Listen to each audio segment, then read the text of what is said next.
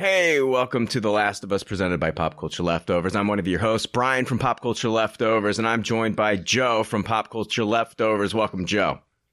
Hey, stoked to be here. It's a whole lot of Pop Culture Leftovers in one fucking sentence, wasn't it? It sure was. It was ridiculous. It's almost like we should use the acronym P C L. I don't know. Anyway, uh, we also have from the Wild Pretty Things podcast, Melissa Sloter. Welcome, Melissa. Hello. Thank you for having me. And Billy from the Reality Guys on YouTube. Welcome, Billy. Happy to be back. I have a question, guys, and I'm dead serious. Like, who had it worse in this episode? Ellie or the young girl that found, that didn't even know she ate her dad? Oh, probably the young girl ate her dad. No, Ellie.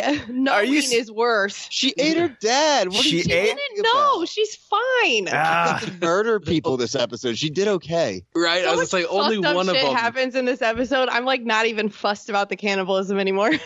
That's what I was getting at. And I was gonna say only one of them walked away from the the encounter with like blood splattered all over their fucking face, doing the thousand yard stare. Yeah.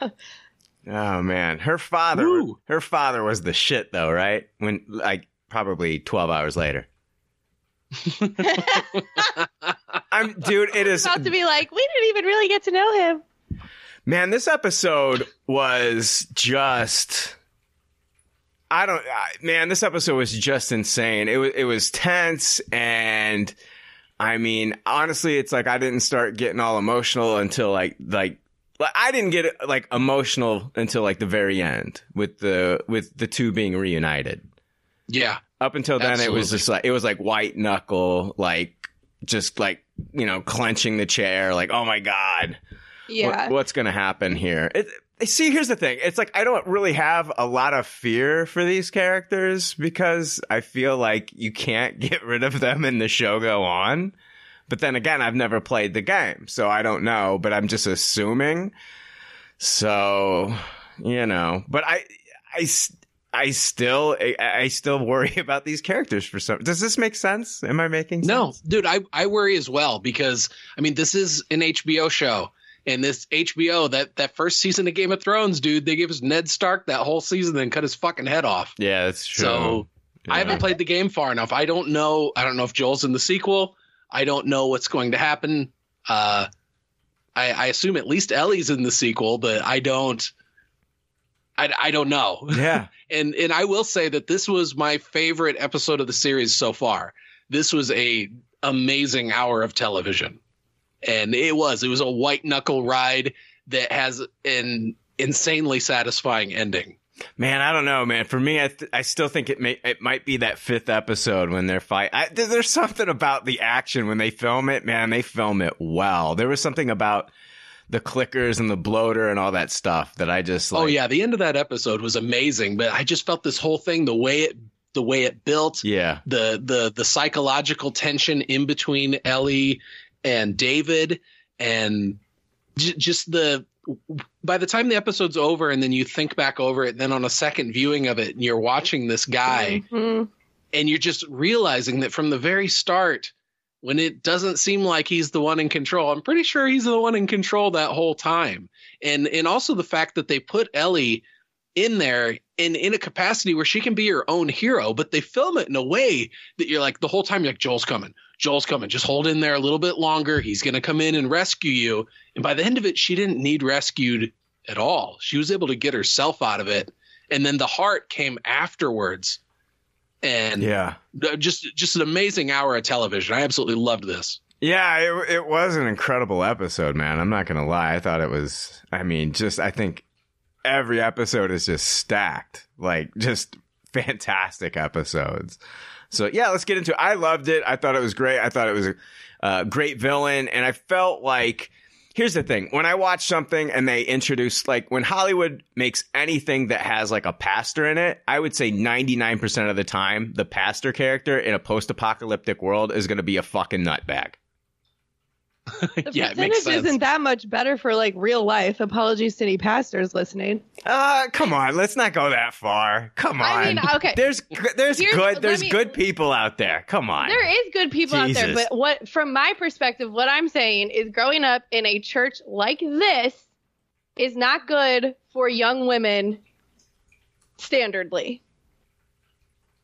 And like these like fundamentalists or like more uh, oppressive sects of Christianity like groom women to be wives and mothers, which is just as harmful in the real world as it is in the post-apocalypse.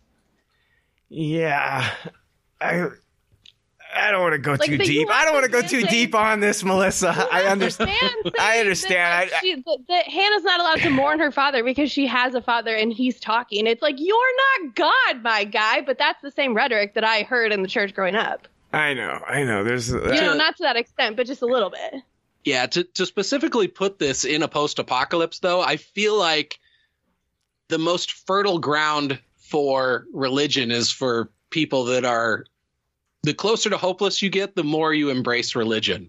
And this guy is surrounded by a flock of hopeless, desperate people that all look up to him like he is a god. And I feel like in a post-apocalyptic setting, that's where, yeah, a preacher would have power that would absolutely could absolutely have power go to their head and be a fundamentalist nut job like this, because people are so willing to accept what you are and overlook the truth of it and embrace the fantasy of it that this guy is clearly peddling. Well, and then to find out that it's not even like the Christian God that he is like worshiping. Like he yeah, found faith after the twist. apocalypse, and it's Cordyceps. I'm like, oh my God, it's layers. They're terrible. Like, it's definitely, it's like they pulled from, you know, it's like they pulled from like uh, Koresh and like, what was it? What yeah. was the other guy? Yeah. Uh, Jim Jones and a lot of that stuff, and, and kind of put him as like this cult leader. And um, yeah, I thought it was a great villain. Guy comes off so uh, meek, and I, you know, he almost came off as weak when you first meet him. You think so, at least, right? Yeah, you, yeah he comes off very soft. Yeah. And not the case. I, I kept I kept thinking to myself, like, when is this turn going to happen? Yeah, the way that he was so he just like when he was doing the eulogy right at the very beginning of the episode, it was soft spoken and meek, like you said, but there was like a coldness to it that even before we got going into, you know, what was actually going to unfold in the episode, I was like, this man's vibes are not great. Like, this was not a comforting funeral service. Yeah, I mean, and the whole like code word for venison, like, was just like, oh my gosh, might as well just call it Soylent Green. Jeez Louise! Oh my God! Anyway. Oh yeah, when when uh, when David and James kind of share that look while he's talking, and then I'm like, oh no! And then when they're talking outside and they're talking about how hard the hunting is and all that, and the first thought that goes through my head is, oh, they're probably going to start drawing short star straws pretty soon. And then in the end of the episode, when you see that's already happening, I was like, oh, fuck. This has progressed way further than I guessed at the beginning of the episode. Mm-hmm. Yeah. Yeah, let's uh, let's I want to get you guys' thoughts on it. But uh, it's titled When We Are in Need. Uh, it was directed by Ali Abbasi and uh, written by uh, Craig Mazin. And um, yeah, uh, I thought it was I thought it was fantastic. It's it's. Uh, It's wild how each episode is almost like I felt like I felt like the I think it was like episode, and correct me if I'm wrong here, but like episodes four and five were like the, a continuation. It felt like, but everything else has felt like it's been kind of like its own self-contained kind of like story as far as like an arc goes.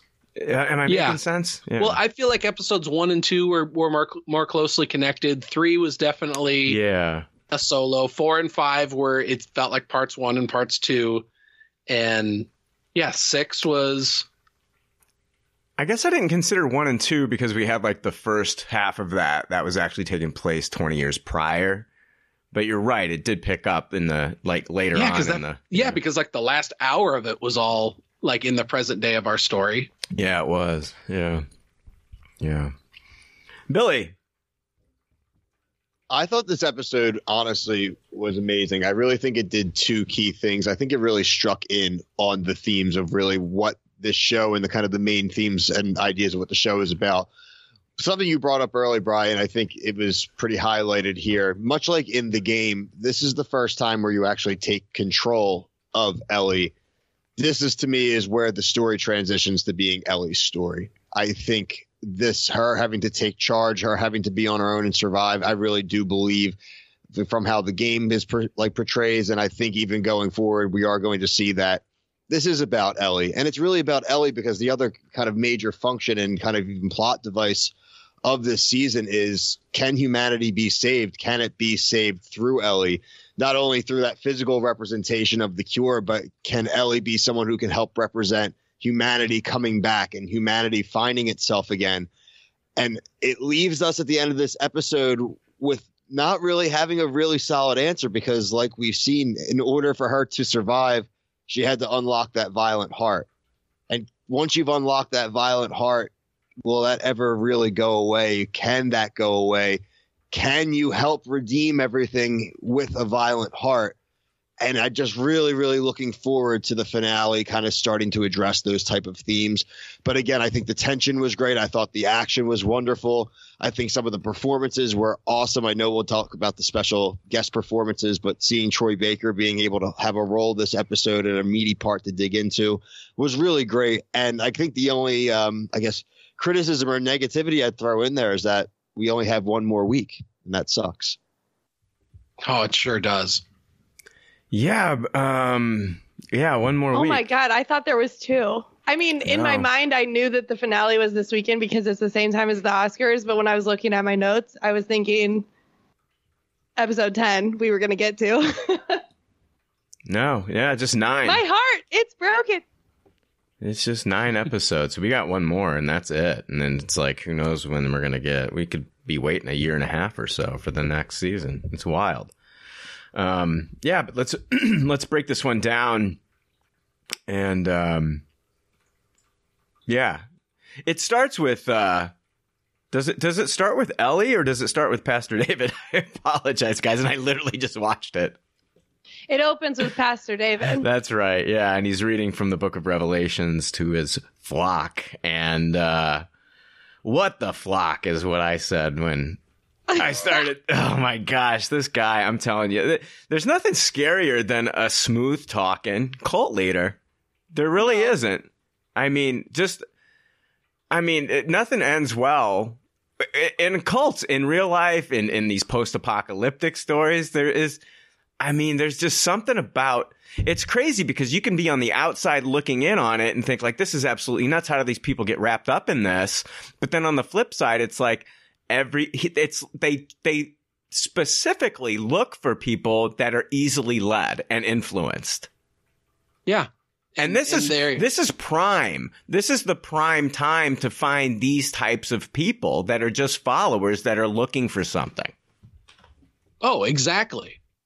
Dude, fucking absolutely. He is going to attract people that are looking. I mean, he's attracting literal followers, people that are looking for a leader, people that are are weak and they're looking for safety in numbers. And he's just a predator to those people because, I mean, even the, the slick way that, that he has all these Bible verses memorized and he have all these people twisted around his finger. And then I I just feel like the. The way that those people are dangerous is because faith is such a strong thing in people that mm-hmm. if somebody if somebody is doing something because it's something that they fervently believe in, then you can get those people to do horrible, atrocious things because they're doing it in the name of a greater good, or they think that it's something that, that their God or whatever they believe in is in support of. And they're able to completely dehumanize themselves in the process when in reality, faith should be like a beautiful, uplifting thing that brings you closer to humanity, not makes it easier for you to be more like a fucking animal and, and not treat people like people. And that's the scariest thing about religions. And especially in this time period, in this book, apocalyptic religions have got to be the fucking worst, you know? Yeah, like especially in. Oh, sorry, Brian, go ahead. I'm just going to say, like, I, I think that today there are people that are involved in the ministry that are actually trying to do good things. I realize it's a business. My sister was in the ministry. I was sent away to a Christian boys' home, and that was very much like a cult, and that has soured me on a lot of things. But on the flip side, there are some good people out there that try to take the teachings and try to do good things. I don't want to make I believe this, that too. I don't want to make this broad statement that all preachers are fucking pedophiles and this and that. I do think that the, I do think that there are people that use it for their own personal greed and gain and uh, maybe sexual needs. But I also think that there are some good people out there that are trying to take the teachings and do good things. This, sadly, is a guy who is taking these things. And I mean, I was just I was fucking flabbergasted when I find out like this guy's a pedophile and all this other shit.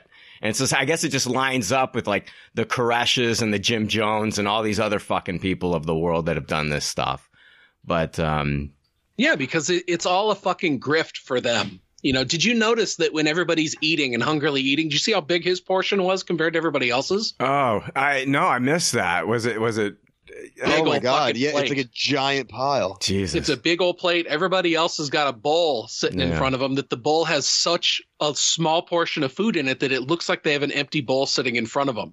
And with every bite these people are taking, the overwhelming sound in this gathering hall where all these people are eating is the sound of silverware hitting plates. Yeah, yeah, that's true. It's, it's like when you watch a little kid eat a bowl of ice cream and they get to that last little bit and they're just scraping the spoon against the bottom mm-hmm. over and over and over again.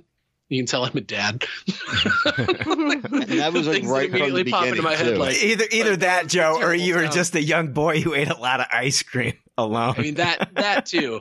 But I'm pulling more recently with that. Let's not delve too deeply into my childhood here. Yeah. Joe's, Joe's like, not only did I cry at the end of this episode, I cried during our recording. but but that sound, that the the folio work in that scene was great because it's all these people in this food. Or all these people in, in this hall are just eating and they're so desperate for this food and they all have such small portions. And he's sitting there just looking around at everybody with a self-satisfied fucking smile on his face with this giant fucking portion of food in front of him that he you don't even see him touch on screen. Yeah. Yeah, Melissa, you had something to say.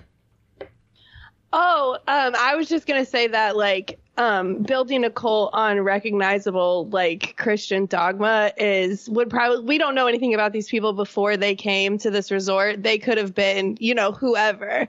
But you're in the post-apocalypse. Bible verses are recognizable even if you didn't grow up in a church. So it's like, oh, yeah, this is a thing from before.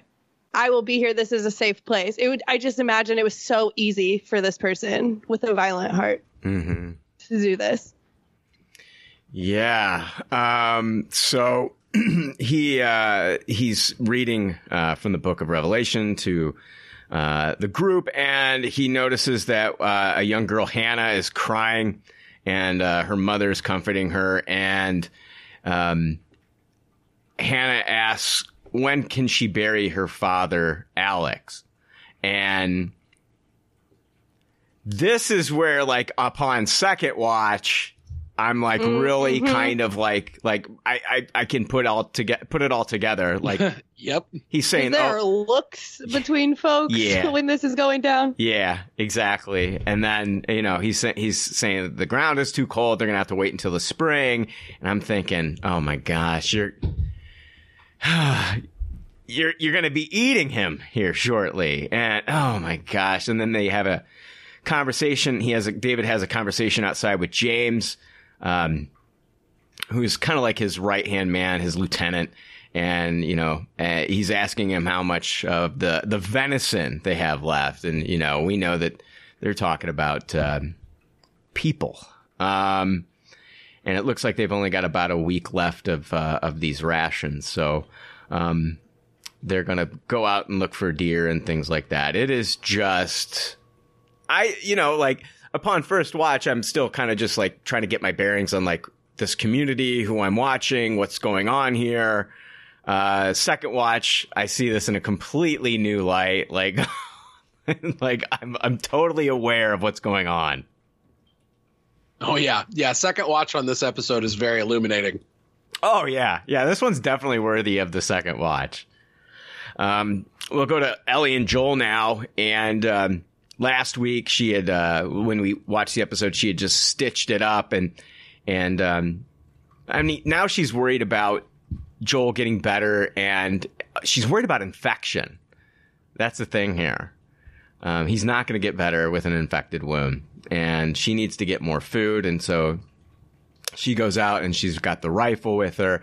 She sees a white rabbit, falls flat in her face. The white rabbit's gone. And then she does come across a deer, and um, she shoots the deer. The deer runs off, and so she's following the blood trail. We see James and David now standing in front of the deer, and they they know, like, a hunter's got to be near and following this. So they're going to take the deer and uh, get out of there. Um, do you get... When Ellie shows up, do you guys did you guys notice that she tried to like drop her voice to sound a little uh-huh. bit more intimidating? Yeah, I thought that was great. Yeah, I like how she calls uh, James "buddy boy," and uh, and how she threatens to pop. What did she say? She's gonna pop a bullet right between their eyes or something. Yeah, right, right between, between their eyes. eyes. Yeah. No, I liked it, man. I liked it. You know, it's. She had to come off stern. Here's the thing. Uh, second watch, I was thinking, man, if she would have known what she knows now, like if she if if she would have known that, like later on, like what she, I don't know what I'm trying to say. If she would have known how bad they are coming across them here, she probably would have just done that. But on the flip side, I was thinking she still needs to get her hands on that penicillin. That's right. And and also, when David keeps saying everything happens for a reason, mm-hmm.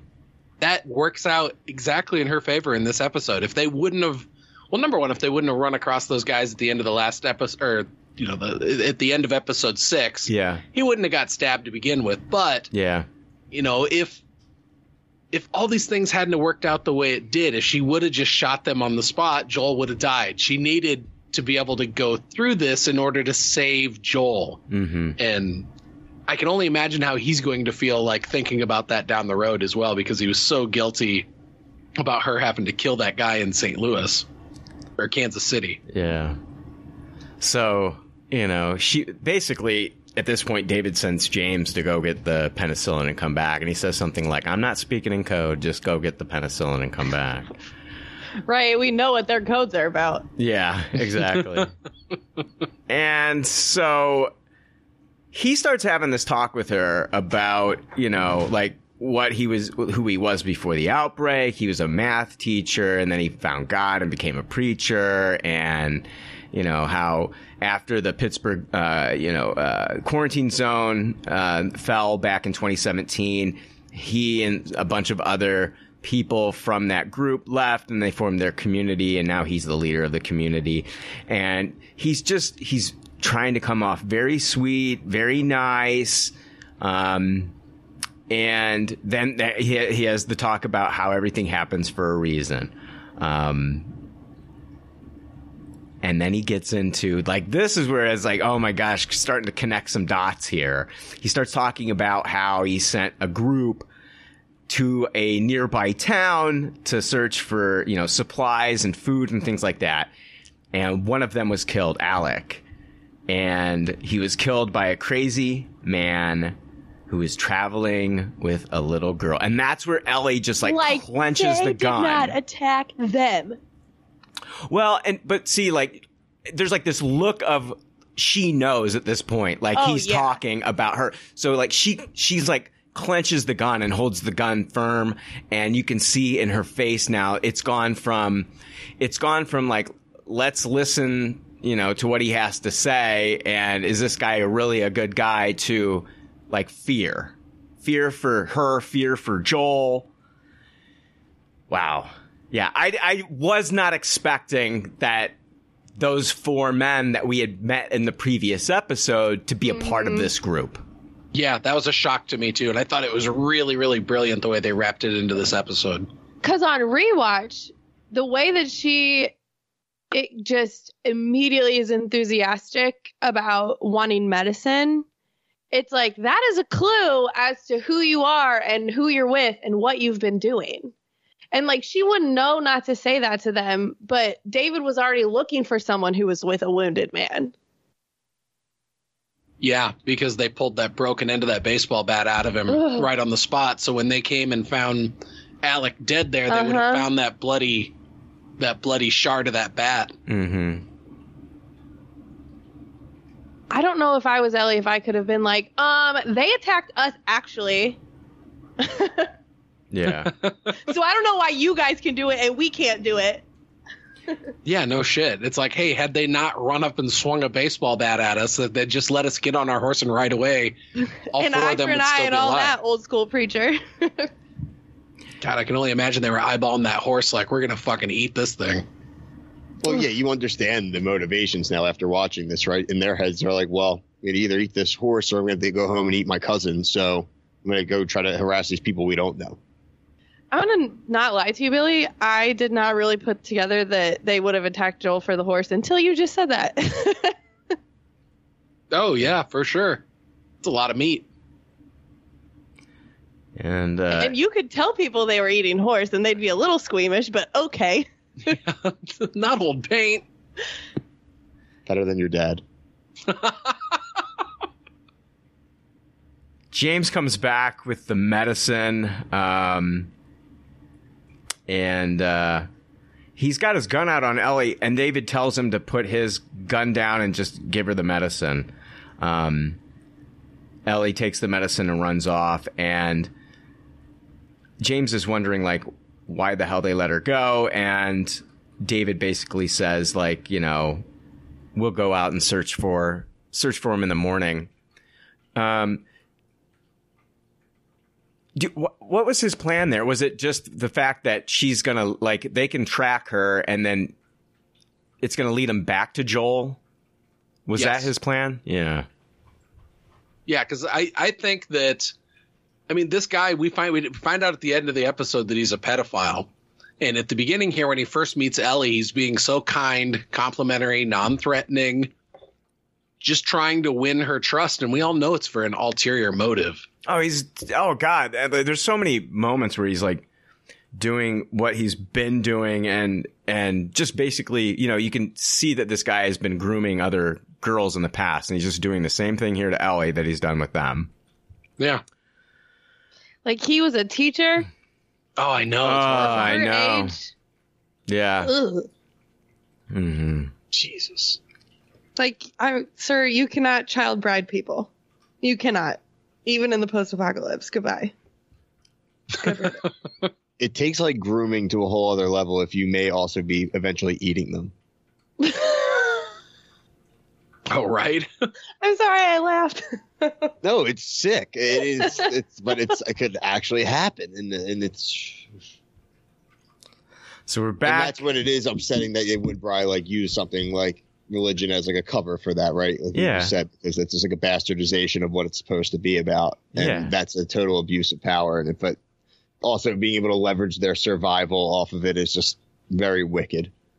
You know, there there's satisfaction in like what happens at the end of this episode, but there also would have been great satisfaction to see the people of Silver Lake also sacrifice him. I'm sorry. True. You know, I mean. Yeah, if they could have found a way to expose him in front of his people yeah. and have them be the ones that turn him out and them be the ones that murder him, that would have been that would have been a little satisfying as well. It would have been. I mean, I mean, um, I, I'm I'm I'm fine with what happened. I mean, I thought I honestly don't think she stabbed him enough. Um, right. But on the flip side, it's like there there's a whole community of people that have been uh, duped and lied to and like. Unforgivable shit, man. Unforgivable. Oh, yeah. That guy's far past redemption. Yeah. To to take advantage of people in the way that he is is is despicable. And these people think that that they're with a protector. Mm-hmm. And I, I'm just curious. It's like, were people around the town throughout this murder just having mysterious accidents? And then it's just, oh, yeah, their body's in cold storage. We'll bury them in the in the in the springtime. And and really, they're getting fed, and there's only a handful of people who know about it. I mean, how gullible do these have to people be? How gullible do these people have to be to fall for it? But when it's all coming from this person of authority that is also supposedly a person of God, it's it just gets really fucking dark. Mm-hmm. Yeah, I mean, you know, smooth talkers and people with charisma, which I didn't see a lot of it from him, but apparently he's, you know, I don't know. It's, it's wild what people can get away with, um, especially when you're like, uh, he's got, he's just got to be a master manipulator. Um, so back in the kitchen at Silver Lake, um, uh, there's a woman, Joyce, and she's preparing dinner, and Josiah, Uh, another man from the community, comes in with uh, meat, and he's saying, yes, it's venison. And do you think Joyce knows what the fuck she's making? I wonder, because she looked yeah. more traumatized than the rest. Yeah. I thought she may have had an inkling. Yeah, I it's I think so, too, Billy. I I feel like the the the barn where they've got the, you know, decapitated bodies, like, hung up there like it's a meat locker. I feel like only a few people have access to that area. Like, that's restricted. Oh, without a doubt. Yeah, the, the way that he's area. Like, I was gonna tell you, of course. Like, ew, stop! I'm a child. Hmm. And also, like, I think there's just the level of like practicality. She's like, I don't think we have this much deer meat, mm-hmm. right? Even if it's like paltry amounts for everyone in his big pile, it's still like it just doesn't add up probably to her. It's probably like it doesn't taste like deer. It doesn't look like deer. Yeah, exactly. Oh, there is that, dude. Venison's got a very specific taste. I'm yeah. personally not the biggest fan unless it's been turned into like sausage or jerky. But you just like cut off like like a deer steak. Like, I'm not the biggest fan. I fucking grew up on this shit, unfortunately. Yeah, uh, James and David come back, and they do. They show up with the deer that uh, Ellie shot, and David says that they, while they were out, they found the girl who was with the man that uh, killed Alec, and then they're going to be leading a party of men the next day to bring him to justice. And this is where Hannah is say, says, like, you should kill, you know, kill them. And then David walks over to her and slaps her across the face. Like, and so hard that it knocks her out of her chair. Yeah. Like, that is crazy violent. Mm-hmm. To like, do that to a child in, in front of your entire congregation. Well, in the storytelling here, though, it just shows you, shows us, the viewer, how much power this man has to where, like, he can go up there and basically take beef, like... like slap a child, be physical with a child, and nobody's going to do anything. Nobody's going to stand up to him. Nobody's going to say a thing. Like, he, yeah, that's he, the craziest part. Yeah. It's like, it's like that, like the fact that not a single man in that room stood up and like, was like, no, this dude needs to be checked. This is fucked up. She's cr- like, she's grieving the loss of her father. You've just like met the people that killed her father, and now you're going to go and slap her when she's saying something that is an extremely human reaction. Exactly. To that news. Yes. Especially when it's something that's so personal to her. Now, she probably doesn't know that her father was a f- fucking murderer going out. You know what I mean? Just attacking people. With, I mean, know. Yeah, exactly. Because had her father had the opportunity, he would have. He probably would have bashed Ellie's brain in with those with that with yeah. that baseball bat. Oh yeah, yeah, exactly. And for what? Just like what what they have on him in the horse, you know. Yeah, and the horse. Uh, I guarantee all three of those bodies would have been brought back to that uh-huh. town they're in. Yeah. yeah, Joel and Ellie would have been strung up, and their heads would have been cut off, and they probably would have. That little girl probably would have been eating Ellie and Joel instead of her dad, which I don't know. I can't. That's just fucked Dude, up. Yeah, it's just, it's so disturbing. It is super disturbing. It's so messed up. Um, we see Ellie, and she's giving uh, Joel another uh, injection of the penicillin. Joel is like still like, man, oh my God, he is in bad shape. Just looks terrible. I feel like they got that penicillin right in time. Uh-huh. And I wouldn't have known exactly where to put it, but I guess right into the wound is good enough. Like, it's crazy when you have an infection like that. You basically do get instantly better once you have medicine. Mm-hmm.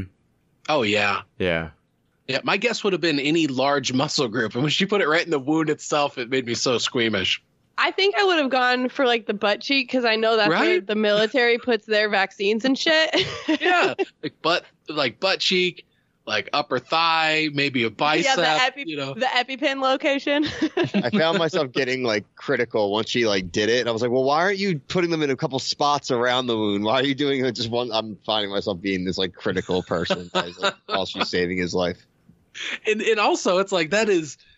That is not a sterile environment. No. You did, you, there was no alcohol swab to wipe the skin beforehand. God knows what the history of that needle was. I guess it's His, better than a dirty bat in the gut, right? Hey, His that's old ass true. T-shirt is just stuck to that wound. It's the same yeah. T-shirt that got stabbed into the wound the first time. Yeah, and when she sewed him up, you know, it isn't like she was wearing gloves or even washed her hands. I mean, she's using a needle and thread she pulled out of an old junk Ooh. drawer. Like, ugh. Like, no wonder he's that wound's infected. Yeah, uh, yeah. He's. I mean, he he looks. He looks. He looks like he's in. He he looks like he's in bad shape. Like it's cold, but he's like sweating. You know what I mean? It's yeah. like mm-hmm. Dr- drifting in and out of consciousness. Yeah, yeah. And um, so she's gonna go out and uh, uh, uh, she's gonna go outside and feed the horse. And um, man.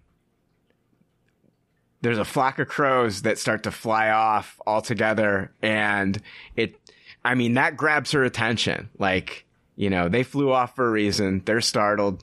And then she sees the group of men led by David that are on their way to find her and Joel. And, um,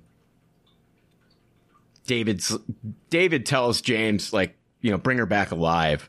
Um, and, um,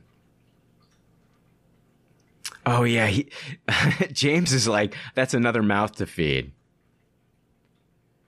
Yeah, being very pragmatic about it. Right. Yeah. Ellie uh, runs back into the basement and uh, she is frantic. She wakes Joel up and she gives him the knife and she says, anybody comes down here, you kill them. The their men are on their way. And uh, I'm thinking, like, just by looking at him, he can barely keep his eyes open. She's, like, begging him not to fall back asleep. And I'm thinking to myself, like, how is Joel going to be able to do anything right now? Yeah, thank God that penicillin kicked in when it did. Yeah, well, I think just – I think it's it's it's – without the penicillin, he's fucked. But I think the penicillin did help. But I also think it's just, like, a jolt of adrenaline. Yeah, knowing that, oh, fuck, I, I've got to sack up and do this right now, or I'm dead, and if I'm dead, she's totally dead. Yeah. I was shocked. Ellie gets on the horse and then just runs up on the men.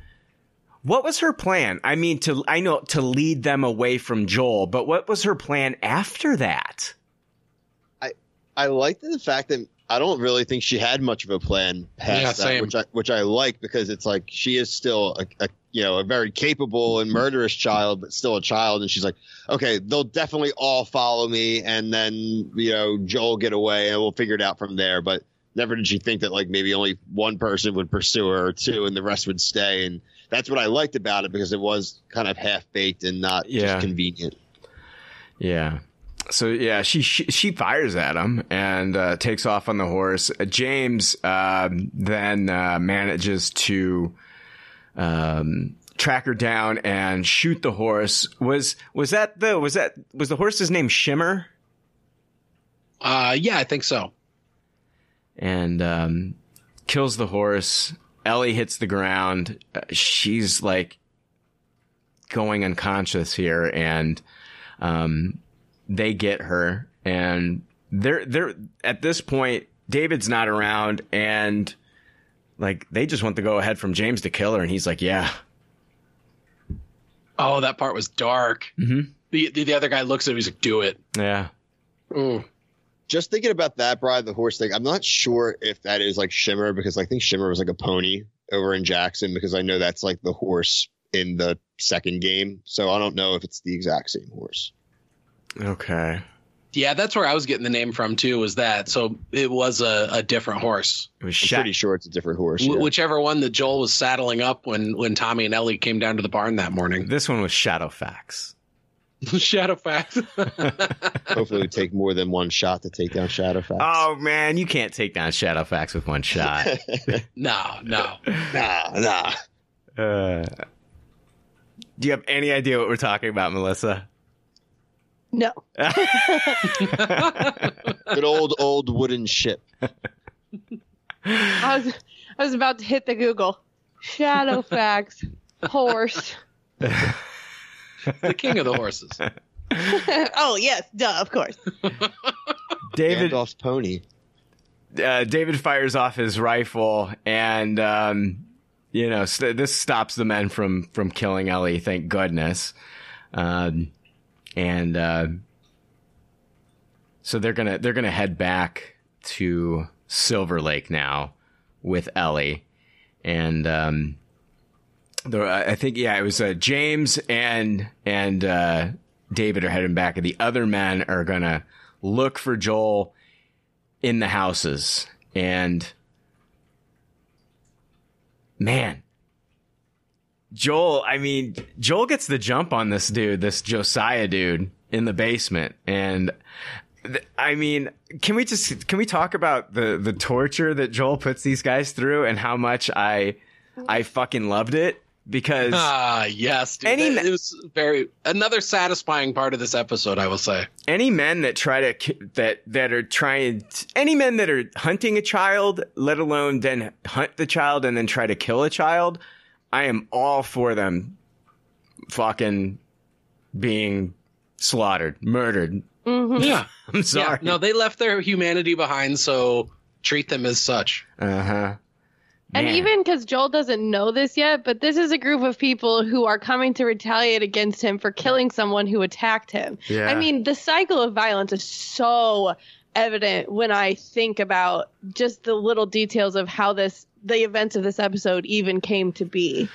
When he stabs dude in the fucking leg, and then he, I'll t- pop your kneecap. I'll pop your kneecap. Oh, but when yes. you, but when Ugh. you, like, not even that wasn't a, that was not an idle threat. But when you but when you hear him twist it and you can hear the bone cracking, I was yeah, just like, oh, so gross. Oh, God. I have like chills now as you describe it. Yeah, same. I've got a weak stomach for stuff like that. Like, ooh, man. I could never violence, be a torturer. The cycle of violence stuff is such an interesting point, Melissa. It's like you may do X, Y, and Z to protect your own and keep yourself safe, but there are ripple effects to that, right? Like, mm-hmm. I'm sure that little girl is not going to be the most well-adjusted adult when she gets older, realizing probably pretty quickly that she ate her dad and was lied to and he's murdered by a random person. You know what I mean? Like, there's just like none of these kids have a shot. Like, they really don't. No, I doubt anybody in that town has a shot now. They're probably all going to starve to death. I love how Joel fucking puts a knife in his fucking mouth and has him point out with the knife on the map. I, I know. And then it's a knife that's dripping the guy's own blood. And then he stabs him after he gets the information he needs. And the other guy's like, fuck you, I ain't telling you anything. And, and, and he's like, don't worry, I, I believed him. Picks up the pipe and just fucking bashes his head in. I was like, this is like, all of this is warranted, man. I love it. Man, and a lot of that, like, as brutal as you're seeing Joel being like that in this scene, or the uh, this whole extended scene where he's hunting these guys and taking them all out, it is exactly like how he is in the game. When when he sneaks up behind that guy, wraps an arm around his neck, and sticks the knife in the neck at the same time, you do that over and over again in the game. I kept when he when he takes that guy out with the lead pipe, you do that over and over again in the game. It's fucking wild. Well, I kept thinking to myself during this scene, I was like, "This is the old Joel that we've heard stories about." yes, yes, without a doubt. You know, this is that guy that that that people fear. We're seeing it. You know, this is the part, this is the, this is the Joel that Tommy was scared of becoming, you know? Yes. Yeah. Uh, we get Ellie back in Silver Lake. Uh, she's in Silver Lake and she's in a cage. And uh, David's telling her that everyone wanted to kill her, but he can protect her. And, um, you know, um, oh, that she sees on the floor ears They'd been yes. Oh my god! Yeah, she, uh, she's in there by herself. So she's because she has a conversation with David, and she's not really picking. Like he's he's really laying on the pitch thick, and then he leaves to go get her some food. And then while she's in there by herself, she's trying to figure out a way out of there. And then you see something draw her eye that's off screen that we don't see it. We only see her reaction to it, and she's horrified to the point where she doesn't even break her gaze away from it when David comes back in with food. And then he notices what she's looking at and realizes that she knows the truth of the situation. And he's like, there, this is venison in this bowl. Like, you know, I'd, I'd tell you about it.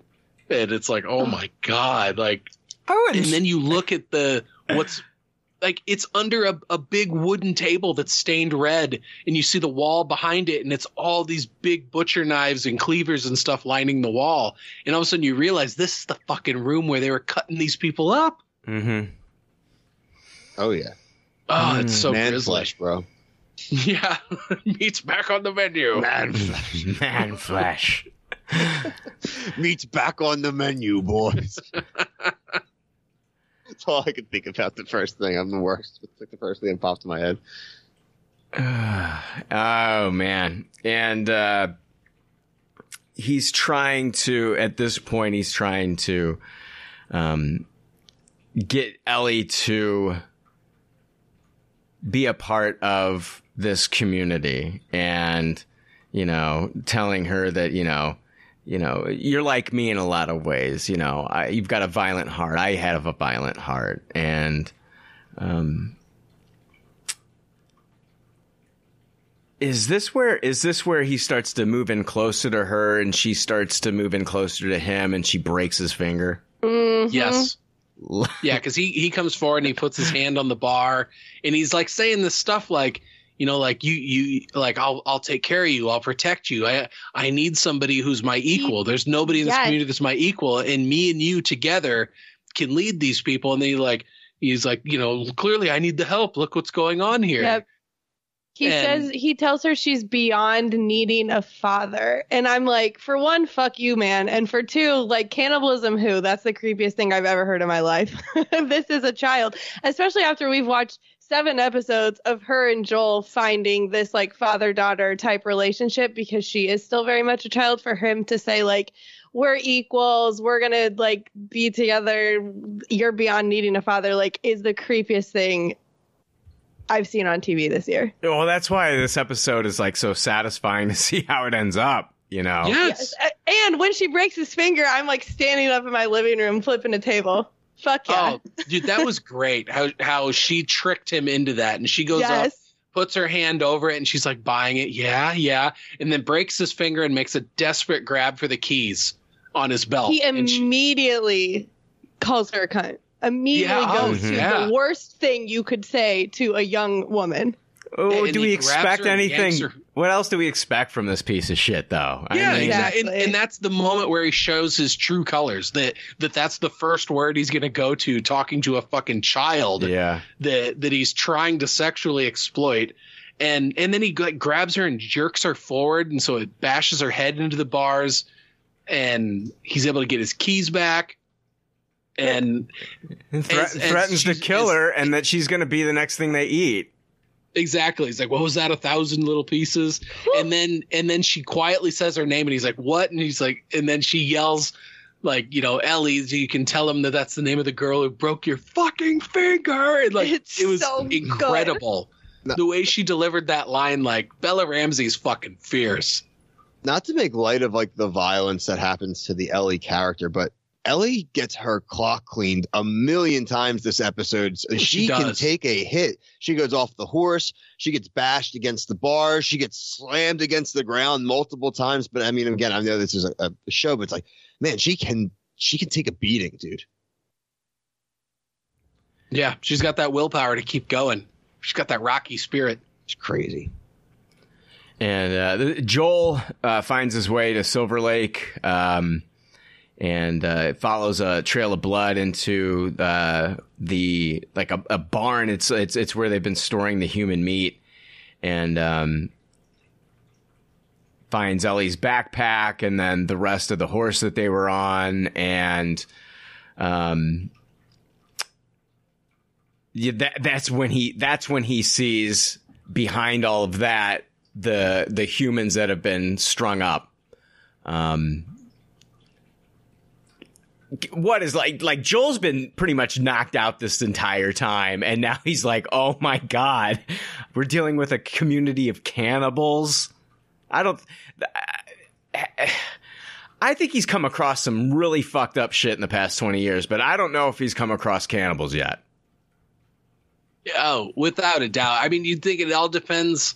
How quickly did they get to that Boston Q Z? And and how long were they in that Boston Q Z before they left? Because if he was out there coming across isolated communities like this, for sure he would have encountered that. And think about this. He's seeing this and he's thinking like the girl that he's been trying to protect and the girl he's the young girl he's been getting close to, Ellie, is in the thick of this. Yeah, she's been abducted by fucking cannibals. Yes. Like, this is what this is the situation you're in, Joel. Like, I'm sorry, man. I know you've been put down. You've been sick. But, I mean, he's he's coming to the realization that, like, wow, this little girl, like, the next, if, if, if I ever see her again alive, she's gone through some really, like, she's she's gone through some really fucked up shit here. Like, this is, this is a lot for a fourteen-year-old girl to handle. This is oh. a lot. I'm, like, I can't. I can't, I'm not, I can't like overstate that enough. This is, this is fucking insane for her to be handling this all on her own. Well, oh, you can see it in her face at the end of this episode. Yeah. She doesn't even recognize Joel at first. Mm-hmm. Oh yeah, absolutely traumatized. I mean, anybody would be, let alone a child. Uh-huh. And to go through that and fight your own way out of it. I mean, yeah, she's, you know, that's something that's going to stick with her for the rest of her life. Question. James and David, they pull her out of the cage and they're getting ready to kill her and cut her up with a meat cleaver here. And Ellie, she says that she's infected. And we knew, you know, from the previous fight that she had had uh, with David that she had bit him. Do you think, do you think that had he survived all of this, do you think that Do you think that the Cordyceps virus would have spread in him? Or do you think that it's just like like it's dormant in her, but it can still spread? I don't know how that works. I'm guessing no, be, just because of the way that the dog reacted to her mm. in episode six. OK, the fair point. Yeah, I think it's like her whatever it is, like the antibodies in her body, they like neutralized it. So like it's almost like she just has like a, a moot version of it. So I, I, I agree with Joe. It's an incredible card to play in that exact smart. situation yeah. she was in. Yeah. Uh-huh. It was He's super like, that smart. doesn't look real. What do you mean? You think she's out there doing F X and shit? Practical effect work on her arm. Yeah. Well, then he has a good point that it's like, well, this thing's completely healed up. Like she would have turned by now, but it's like, that's clearly a human bite mark on mm-hmm. her arm. Yeah. Or literally two human bite marks side well, by side. And then on you her can arm, see really. the you can see the cordyceps like it wanted to spread and couldn't, right? Mm-hmm. Yeah, because it's all gnarly looking. Yeah. And um, at at this point with them kind of like talking about her bite, she uses this as a distraction to grab the meat cleaver and then, you know, strike James. Man, does she get him good. Yeah, she does. Oh, it's good for her. I don't want to find myself in this position because I don't know if I could do it. David's after her. She's running out. Um, she runs through some doors. She finds out that the doors for the building are locked. So um, she uh, goes to like it's like a fire pit, grabs like a, um, uh, a burning branch and um Then uh, as David is as is trying to track her down inside the inside the building, uh, she turns from around a corner and then throws. I didn't I th- I didn't know if she was trying to throw it at him or if she intended on catching the curtains on no, fire. She was trying to hit him with it and it missed and it landed in the corner and started the curtain on fire. Yeah. And, and when that happened and and like David's just standing there looking at it, I'm like, no time like the present, dude. That's only going to get worse. I know. And that fire spreads fast. I know. I was thinking like I was thinking like, you know, I think like the most important thing right now is maybe to stop the fire. Yeah, right. But I think he was too full of a combination of of rage yeah. and desire. I mean, this is a guy who's gotten nothing but his way for how long now? And now there's somebody who's standing up to him. And beyond that, it, it's it's a little girl who's standing up to him. So the the little thing that, that he's probably been victimizing the most throughout these years. And so I think for just as a character, I think in that moment, he's just in a state of rage-filled bewilderment. Ellie does stab him, and uh, he drops the cleaver. Uh, but then he kicks her when she's on the floor, and he holds her down, and basically threatens to rape her here. And he says he says like he, his favorite part about it is like when they struggle or something. I was like, you are sick, dude. Yeah, he says the fighting is his favorite part. And it's like clearly like as the building's burning around around them, it seems like he was getting ready to get down to the act right then and there. Yeah. Before Ellie was able to get the, the upper hand over him again. And then she goes fucking ham. Yeah. It, it, the first time I watched it, it made me sit up in my seat. And every time she's stabbing down, I'm like, yes. Like, oh, my God. Like, if there's ever been a villain in a show or a movie that has fucking got exactly their comeuppance, it was this fucking guy. Yeah. Yeah. I mean, she stabbed him repeatedly. It wasn't just like uh. so many, like the amount of the amount of time she spent stabbing a corpse. And then now she kind of like there was a lull in it. And then she kind of got got her rage back and went right back in stabbing hardcore again. Yeah. Like, wow. Wow. Again, Bella Ramsey is fucking fierce, dude. Mia Goth.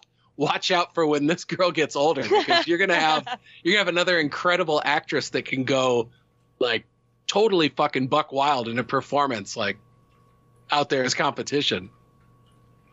Yeah. Oh, God. Mia Goth is fantastic. Sorry. No, um, she dude, I'm still shook by her performance in Infinity Pool. Oh, you have you need to see. It was so good. Have you seen Pearl and X yet? No, they're they're on my list. I'm I'm waiting for them to be streaming somewhere, but I've heard such good things about them. I should probably just buy them. Highly recommend. Highly recommend. Um, and I haven't gotten Infinity Pool yet because I keep looking for an unrated version. And uh, it's coming out on uh, V O D, I think, this week. I will. Oh, fuck yeah. Yeah. um, Ellie walks out of the uh, out of the burning building, and this is where she sees Joel.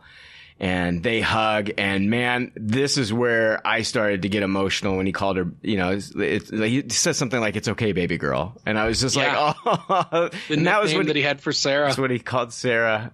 And uh, they they walk out um, holding each other, and it was uh, an emotional moment and absolutely beautiful, man. I fucking...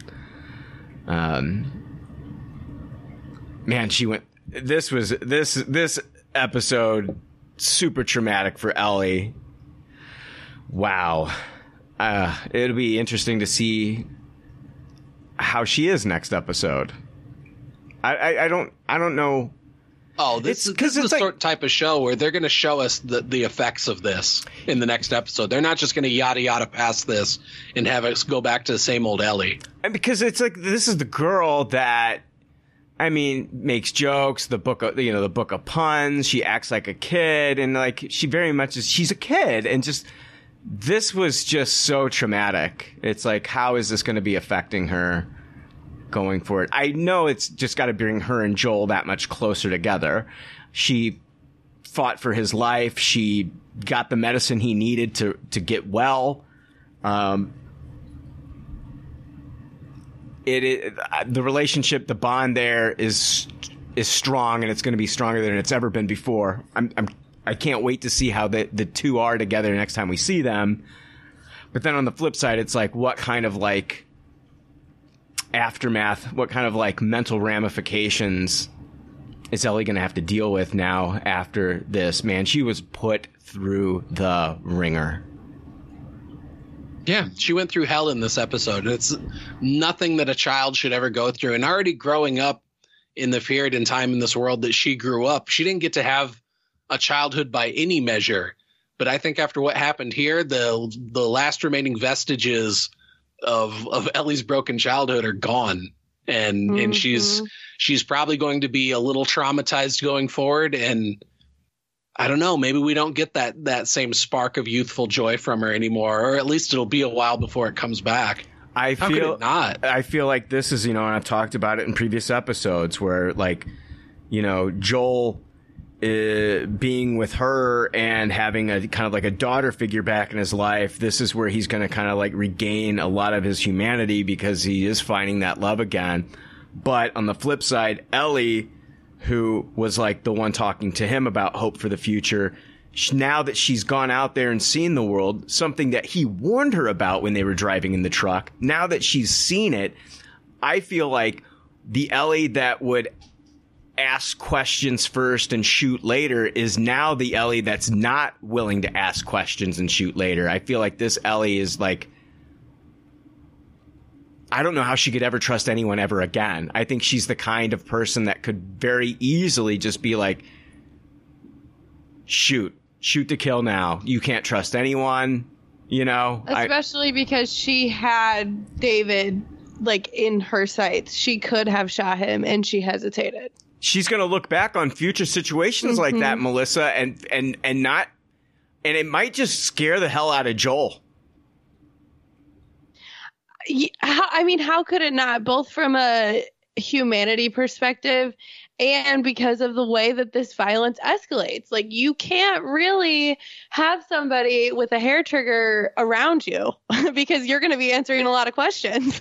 I feel like we could have a situation like in a future episode where Joel leaves Ellie with someone at gunpoint.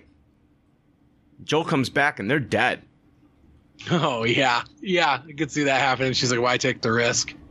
Every, everyone knows, like, obviously, I kind of keep myself quiet during the speculation conversations because the resident person that's gone through it and played through both games. But what I can say about, like, what you guys are saying, and even next week in general, I think it's a fair tease to say I don't think people who don't know the story do are not going to see what's coming next week. But I do believe once they see it, that they won't be surprised by the events. Yeah. Oh, you cryptic bastard. As close as I'll get. I haven't watched I haven't watched any trailers for the next episode. I've been going in cold. I think ever since after week two, I've just waited for the episodes to drop. And uh, I've really I've really enjoyed uh, God damn, I, I have loved this show so far. It has not let me down. This is uh this is this is how you do T V, man. H B O's killing it with this series. Yeah, absolutely. This is this is the way that you got to do video game adaptations. Um, don't lean into the action more than you need to. This show has just enough action to keep it exciting, but what's really driving this is the story and the characters. And and that's what's making this so satisfying to me, because this could have been just a run-of-the-mill zombies running at you from every direction type T V show, and it's not. It's so much more thoughtful from that, or f- so much more thoughtful than that, and it makes it such a better viewing experience as a result. It's crazy too. It's like H B O is learning this lesson of, like, we don't really have to rest on our laurels of Game of Thrones spinoffs. Like, we can we can we can do something new. And this is risky. You know, it's a video game adaptation, Joe. They they typically do not pan typically out. Typically like do not work. No. I would they say, don't. and and I think it's because yeah. video games, for the most part, are built on action, and and in that regard, this show is very different from the video game. The video game, there's fucking clickers and and runners and stuff everywhere. The amount of people that Joel kills from beginning to end of the game is astounding, and this show is so much more thoughtful from thoughtful than that. They just put it in where it's needed, whereas a lot of these other video game adaptations, they just they get silly. And you just become numb to all of it. Whereas when you're playing a video game, it's a different experience. You don't become as numb to it because you're the one that's in control, and it's something that you can fail at doing. But when it's a show, it's something that you're viewing and experiencing. And I think they really cracked the code with this.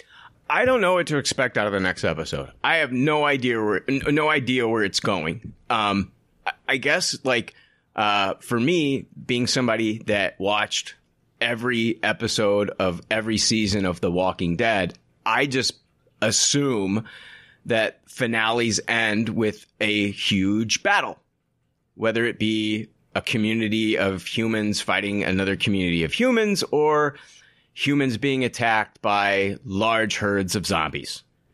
And that's what I'm accustomed to. Uh, so I guess going into the final episode, I'm just under the assumption that it's going to be this huge fucking epic battle with a bunch of infected. But I don't know. I have... I have no idea. That's just what I'm used to from watching, like, The Walking Dead and, and you know, other programs like this that that have an infected group that can travel in herds and things like that. So I, I really don't know if we're going to be just getting a, a personal story between Joel and Ellie next week, or if it's going to be, like, all out, like, let's throw a bunch of the budget towards this huge battle in the next one. I have no idea, uh, but I cannot wait for the for the season finale.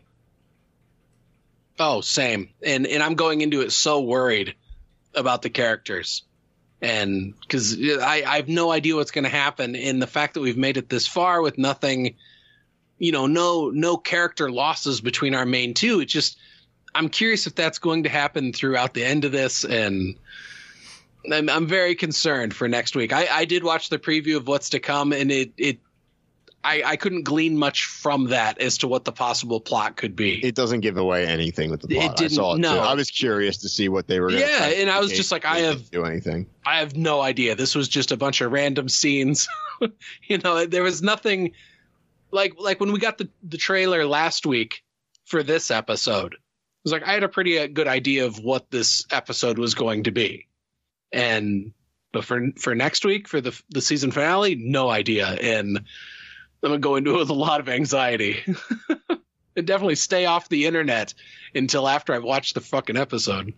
Oh, I know. Like anytime, like uh, I, I get on the internet after the episode's aired and I haven't seen it yet, I'm just yeah, yeah. As soon as anything says anything about Last of Us, yeah. Scroll faster. That's what I do. Don't too. get sucked in and read anything. Yeah, because sadly, I'm I'm not able to you know watch these um, you know the night that they air. Um, you know, I re- record we. I'm you know preparing watching other things for the other podcast. Um, I read this article. Uh, let's see here. It's from Dark Horizons, and uh, it's titled "The Last of Us Draws Its Biggest Numbers Yet." And they were talking about the um, this episode. Uh, last night's penultimate episode of The Last of Us pulled in an impressive eight point one million viewers on Sunday night in same-day viewing. That includes viewing through the H B O network or streamed via H B O Max before midnight. According to Warner Brothers Discovery, that makes the episode titled "When We Are When We Are in Need" the most watched of the series thus far, and a seventy-four percent increase in the viewership of the series premiere, which drew an audience of four point seven million. Um, H B O reported that the series was consistently growing from episode to episode through its first four episodes, with the fourth clocking in at seven point five million in the same day measurement. Um, Wow. Uh, the Last That's incredible. Of Us, The Last of Us had the second most watched debut for H B O in over a decade, behind only House of the Dragon with five point seven million. One key difference is that the ratings of Dragon dropped off, whereas The Last of Us, they are rising. According to Forbes, using its own ratings measurement tool, the only H B O series to see the kind of nearly double viewership increase they're tracking is The White Lotus, albeit with lower overall viewership numbers for that awards darling.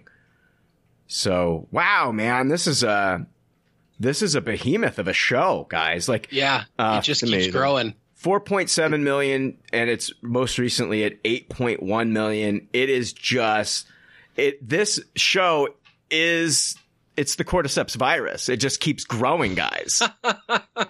It makes it the real shame, and I'm not saying they should have twelve, thirteen, but I think, you know, two more episodes. If they had two more weeks for this to continue growing, I think you really have a, would have a shot to go in that ten million number for and for a video game ad- adaptation. Look for, look That's for them unreal. to get that number, Billy, with with uh, once it's completely wrapped. I'm sure that there's some people that are just holding on to this show for a binge watch. And yeah. I think after they do their binge, they're going to be like, oh, my God, I've got to watch this season two uh, uh, on the day. And I no, think, you're right. You're right. I know people say, like, my dad, like, I mentioned the show to him and he's like, oh, what's it on? I said, you know what? You might as well just wait now, kind of thing. So the same type of thing, probably plenty of people that'll go through that. So if we finish next week, then I'll like send some casual people who maybe haven't caught it. So I think that's a very fair assumption. Yeah, I got my dad watching this week to week. My dad's loving this show. Yeah, my parents yeah. are too. Yeah, my dad's too busy watching old like Next Generation reruns for like the ninetieth time to watch something new. I like to cut his jib. That's awesome. I'm tell your dad that to... tell your dad that the Cordyceps virus is like the Borg, and then maybe maybe maybe he'll switch over. Oh, uh, that's funny. He's like, oh, they're pretty bad then. Like, oh, well, shit. Sure are. uh, what was that, Melissa? Oh, my mom usually listens to all the podcasts that I do, except for when I was telling her about this one. I was like, oh, yeah, it's a really nice, like, post-apocalypse zombie show, super bleak, cry every week. She's like, you know, I'm good on that. I'll catch you on the next one. Melissa's mom's too busy watching MILF Manor on Sunday nights instead. Listening to our Scream coverage with Q. Yeah. That Boy, is I- all I have this week, guys. Any final yeah. thoughts? Dude, just just another epic episode of television. I mean, and this really did the, the H B O thing where the penultimate episode is just fucking tremendous. Yeah. Mm-hmm. I'm just excited to see the adaptation next week. I'm excited to see what they what little bit of flavorings they add to the finale. They've done an amazing job all season of staying very, very true to the source material while coloring the, in the lines and adding to it. So I just really would love to see how, because the events of the finale of the game are just ridiculous. And I just want to see how they do it here, because I have all the confidence in the world. It's going to be very widely talked about. All right. We will see you next week with the finale. One more episode left, guys. This is it. But uh, I've really enjoyed breaking down uh, the show with you guys every week. Uh, Billy, where can people find you, man? You can find me on the Reality Guys YouTube channel and TikTok. We cover anything and everything reality television, from The Bachelor, Survivor, The Challenge, any of the T L C shows, Netflix shows. You can find us at the Reality Guys, any social media, TikTok and YouTube. All right. And Melissa, where can people find you? You can find me on Twitter and Letterboxd at Mellow Yellow, or co-hosting the Wild Pretty Things podcast.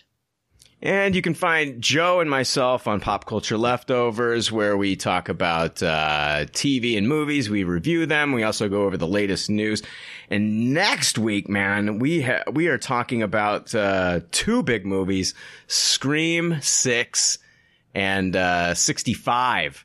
Um, I was talking to Jake about this, and he was like, "That's a that'll be an interesting box office." I'm like, "Man, Scream six is gonna fucking wipe the floor with sixty-five." Oh, it's gonna oh, wipe the yeah. floor. It is gonna. It's got wipe such the a huge following behind yeah. it. And they've already greenlit Scream seven, so I mean, come on. Yeah, yeah. And we're also gonna be I, uh, we're also gonna be talking about Triangle of Sadness, uh, which actually it was in the theaters. I didn't get a chance to see it. I was wanting to see it. Uh, it just dropped on Hulu. And I uh, saw it today, so we'll be talking about Triangle of Sadness. Uh, I just watched it last night. Yeah, yeah, I just watched it today. But uh, we'll be talking about that one. And we will see you next week with the finale. See you guys. Later. Peace. Bye.